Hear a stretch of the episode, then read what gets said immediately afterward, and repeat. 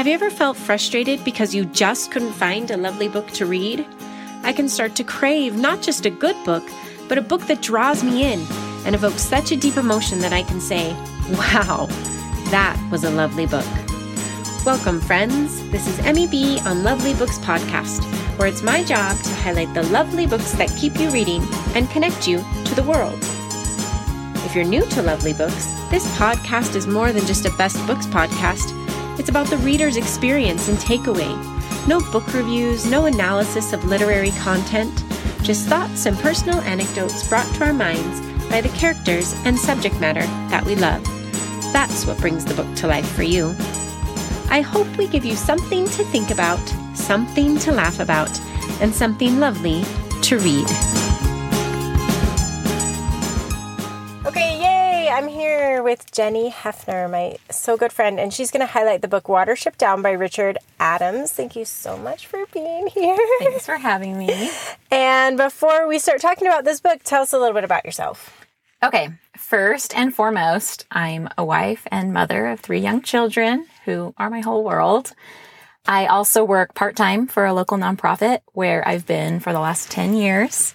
In my spare time, I like to read, travel, volunteer, and entertain people in my home. And I'm a huge lover of all things summer. So Yay! goodbye to summer. I know we're heading grasped in, at it for many Yeah, weeks, but we're heading into fall. Yeah. but it's been a hot fall. At least it's been like super sunny I know I loved it. and super nice outside. So this book is um I feel like people either love this book or they don't. Is that fair? I can see that. Sure. so I read this book under duress. I did not want to read it because I thought um it's about bunnies. And I'm not a huge science fiction fan. And so it really took some prodding um, to read this. My brother in law gave it to me to read. And I started reading, and he kept checking in on me, like, Are you reading it? Are you liking it? And I was like, Yes, I like it so much. But I didn't want to. So I thought it would be fun because this is um, a backlisted book that um, has been printed and printed and printed forever. Um, to hear just a little bit about it, it was originally published in 1972. And it started as stories um, that the author Richard Adams would tell to his daughters. So they were living in England in this area and they were constantly having to drive long distances to get the girls to and from. And so he would just make up stories to tell them as they were driving. Um, when he ran out of ideas, he would just improvise and make up something new. And his daughters eventually insisted that he write it all down because they just loved these stories so much. Um, it took him 18 months to finish this as his debut novel. And um, I believe his his education, though, I think he has a master's degree in history, if I remember correctly. But um, it was the book was rejected seven times, and then when the publisher finally picked it up, he called one of his good friends who was also in the publishing industry and said, "I'm either going to make a million dollars off this, or it's the dumbest thing I've ever done." So, and then ended up winning the Carnegie Medal that year and the Guardian Prize actually the next year. So it's been made into movie a movie, just one. I think just one. Yeah. It was a series. Um, and it's people just absolutely love it, but it's about bunnies. I know. And I feel like when I talk to people about how much I love this book, Uh-huh. I always preface that with and try to look past the fact that I'm telling you it's about bunnies. Bunnies, right? A bunny society, in fact. Well, and I think the first time actually that we were talking about this at a book club, um, I can't remember who mentioned it, but I could see you sitting on the edge of your seat, like, do you like it or do you not like it? Before I tell you how much I love it. My ears definitely perk up when anyone brings up this book. But I do love it. And when you talk to me about being on this podcast, there are so many books that I love, but this is a book that I've reread a couple of times. And so for me, I thought if I'm going to come here and talk about a book, I think that I might want it to be that one. I love it. So, when did you first read this book? What was the context? It was written as a children's book. Um, and I've been talking to a couple different people. I have one friend, and her son is 12 years old, and he's reading it for the first time, and she just reread it. And she just absolutely loves it as an adult, but she's recommending it to her 12 year old son. So I'm curious, when did you read it for the first time? Okay, so my first read of this book happened when I was an adolescent. Okay. and I absolutely loved it. I read it for the second time as an adult, just remembering I I just know I loved that book and what was it that I loved. So I reread it and totally loved it. And then this third time, um, which was not too long before we're recording this podcast, my brother-in-law was actually reading Mm-hmm. it for the first time and was reminding me Yeah. of how much I love it. And so this third time that I read it, I read it with my daughter who is seven. Oh. So we read it together. And this is, you know, when you say that it's a children's book, it's a long book. Oh, it's, it's- a yeah. thick book. yeah. And there are definitely some wordy parts that when a whole page is describing the grassy field, I would maybe skim by a little bit when I read it with my daughter, but I loved it each time for different reasons. But this third time that I read it with my young reader in tow was so incredible. Did she love it? She absolutely loved it. And I know that it's a success when she incorporates it into her pretend play, which happened Right? four weeks after we read this book. We were acting out this book. But it was so fun because it is such an exciting story Yeah. to be reading it with her each night before bed. And there would be times that, no kidding, she was jumping up and down on the bed because it's so suspenseful. And Oh, I mean, yeah. there are no pictures in this book or anything. No. Mm-hmm. It was all in her imagination. But I loved that it could translate into those different areas and times of my life. Right. And that now I'm able to share that with my child and she loved it just as much. That's so fun. You know, as adults, we have seen so many epic movies and read Mm-hmm. so many epic books. But I can imagine that the first time, you know, it's like when a kid first reads The Hobbit. Mm-hmm. It's like such an epic tale that I bet she's just going to totally remember it forever. Yes, and she, in fact, when we finished it, and you know, I had tears in my eyes when we finished it because I'm an emotional reader and I just loved it so much. The first thing she said is, "Can can we start it over?" Oh, And that was really neat. And we didn't start it right over again because we have a queue of books that we're looking to read. But I'm sure it mm-hmm. will be a reread for the two of us too. So, hearing about this absolutely fantastic mother daughter buddy read um, with Jenny and her seven year old daughter, I absolutely had to have Violet share um, one of her favorite somethings from this book. So, I decided to ask Violet who her favorite character is.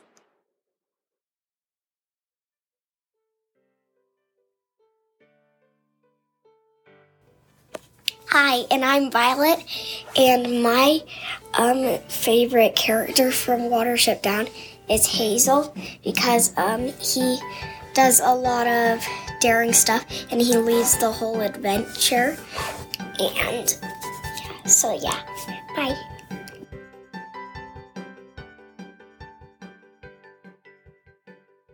So, who gave it to you to read? Because I never, I don't even know that this was on my radar ever.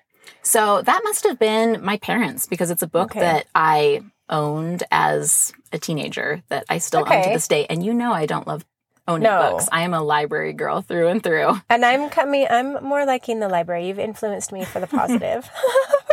library. But yeah, if you own this book, then that's pretty serious. Were you as avid as a reader when you were younger as you are now? Yes. So I was, a, I loved reading when I was young. And actually, when I became a young adult and was working full time, I kind of fell away from reading for a little bit. And what got me back into it was having my first baby and mm-hmm. staying home full time and not having very much to do like I was used to when I worked full time. Yeah. And so when she was an infant, I got back into reading and I would read anything and everything aloud to her mm-hmm. as a little newborn and then a three month old. You know, I was reading novels about World War II and the Great Depression and I was reading them all out loud while she just listened and watched. And now she's my little seven year old bookworm.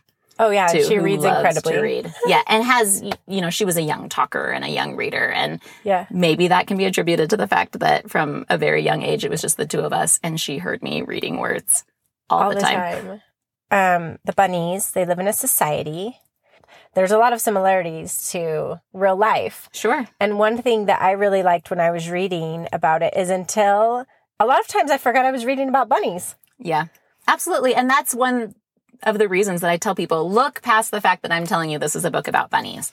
Because really, you know, to give a brief synopsis of the book, it's that there are a couple of rabbits who decide, based on the premonition of one rabbit, to leave their warren and its security and go establish a new warren somewhere else. And this book is about their adventure as and all the highs and lows and pitfalls of trying to establish a new warren. But what I love is that, yeah, you forget that you're reading about rabbits. And the reason it's so great for young and old alike is that there are themes of loyalty and friendship and adventure and peril. And so I feel like that's why it really can translate to a lot of different age ranges. And one of the reasons that you can overlook the fact that you're reading about a group of rabbits because you really can fall right into the adventure and get really attached to the characters that he's written about. And I really did fall into that. Um, I was in, I was in it. The only the only part that would get me is every time they what was it what's it called when they come up and sit in the sun? It has- Silflay? Yeah. They- yeah, there's a rabbit language in this Okay. book. There's a rabbit dictionary in the book. So every time it would like come to one of those things, I was like, just call it sunbathing. totally. Yeah, there, there. I think there's a whole page, or maybe two pages, Right. that are the the rabbit dictionary of the rabbit terms that he uses, and But really, when I was thinking about this, I was like, well, Harry Potter has Parseltongue, and Sure. you know, um, the Lord of the Rings has the elfin language, and Sure. you know what I mean. So it, it it falls in line with what it is. yeah, but it takes some getting used to. I was totally like, But that was one thing that this third time that I read it with my daughter, we would use the rabbit language outside of reading Right. the book. shall we go outside and it's ni-Frith, aka New. right, right? So great. I bet that's so great. But what do you? So what do you think? If you do you recommend this book to people? Like people are like, hey, do you have a book recommendation for me? I do recommend this book to people, and even though it's near and dear to my heart, and sometimes that can feel a little vulnerable. Right. Um, but I actually did just recently recommend this to a friend, and it was not for her. She Really? said I couldn't get into it, and I can completely understand that. Uh-huh. There, it's it doesn't jump right in, which I Yeah. think makes it difficult to begin this book. That Uh-huh. it really is a little bit of a slow build, Mhm. and But you are establishing like an unknown society sure, as a disclaimer to that. You know what I mean? Like that takes a little bit. yeah, absolutely. And I, I will mention, and I've said this before, you know, even the most epic reads are enjoyed for different people in different contexts. And a lot of times, um, somebody will absolutely love a book and someone else won't at all. And it's not a matter of the story or the writing, um, but it just depends on the context in which you you read this book and and where you are in your life. Um, it it just makes absolutely such a difference. But I do recommend this book to people because I feel like a lot of different people can relate to this book and enjoy it. Do you have a favorite character? Ooh. I mean, I kind of die for Bigwig. Yeah, Bigwig. You gotta love Bigwig. But there's something that takes me back to Hazel. He's kind of like the uh-huh. main character, the leader of the adventure, and the book comes full circle with him. And so I'd probably have to say him. I really hope everybody goes and reads this, even if it's not for you. If it's if you think it might not be for you, check it out at the library. Sure. You know, And I cannot vouch for the movie or the TV show. have you seen either of them? I haven't. I've heard them. I've I've been told not to allow my children to watch the movie. Really? Okay. Yeah. I don't know about gruesome. either. I I can see that from Mm-hmm. some of the fighting that happens in the book.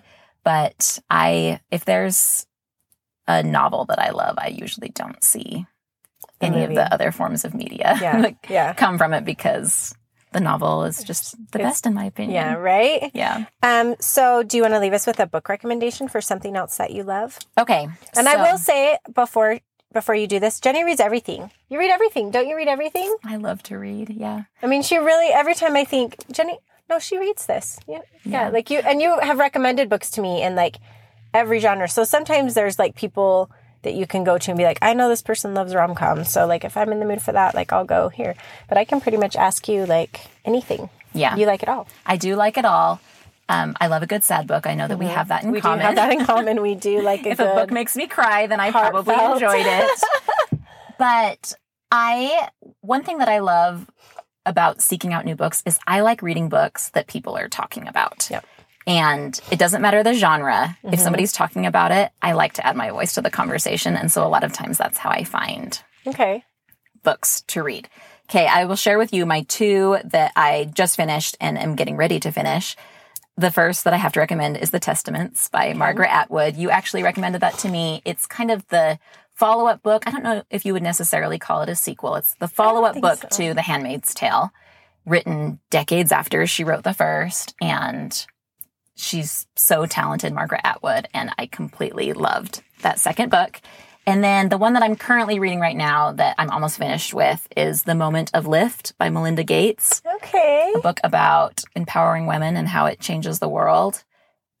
And it's Nonfiction. it's nonfiction, Love and it. I gravitate toward fiction, but this is a nonfiction that was recommended to me by a friend, and I'm absolutely loving it. Yay. And it definitely, you feel like as a woman, you can go out and conquer the world after reading this book. Which we need. Yes, Women who want to conquer the world. Okay, well, um, thanks again for being here, Jenny. Yeah, So in my thanks for having me. in my car sound booth. Thank you for having me to the car sound booth. You're welcome. I want to thank everybody for listening in today. It's always so fun to hear what makes a person fall in love with a book and how that can extend multi generationally.